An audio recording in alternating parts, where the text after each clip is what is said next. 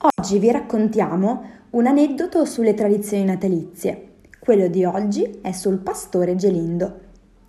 Gelindo è notoriamente il nome del pastore che porta sulle spalle la pecorella.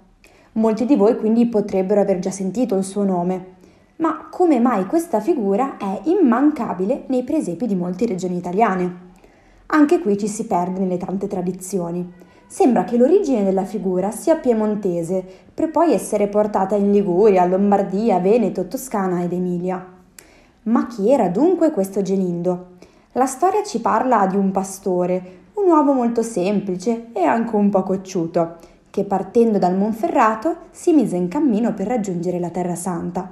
Qui incontrò Giuseppe e Maria e le aiutò a trovare riparo nella capanna tradizionalmente vestito con una camicia e dei pantaloni fino al ginocchio, porta sulle spalle la pecorella e l'immancabile zampogna. Si dice che il bue fosse proprio un dono di Gelindo e che nato il bambino fu proprio lui il primo ad accorrere alla capanna.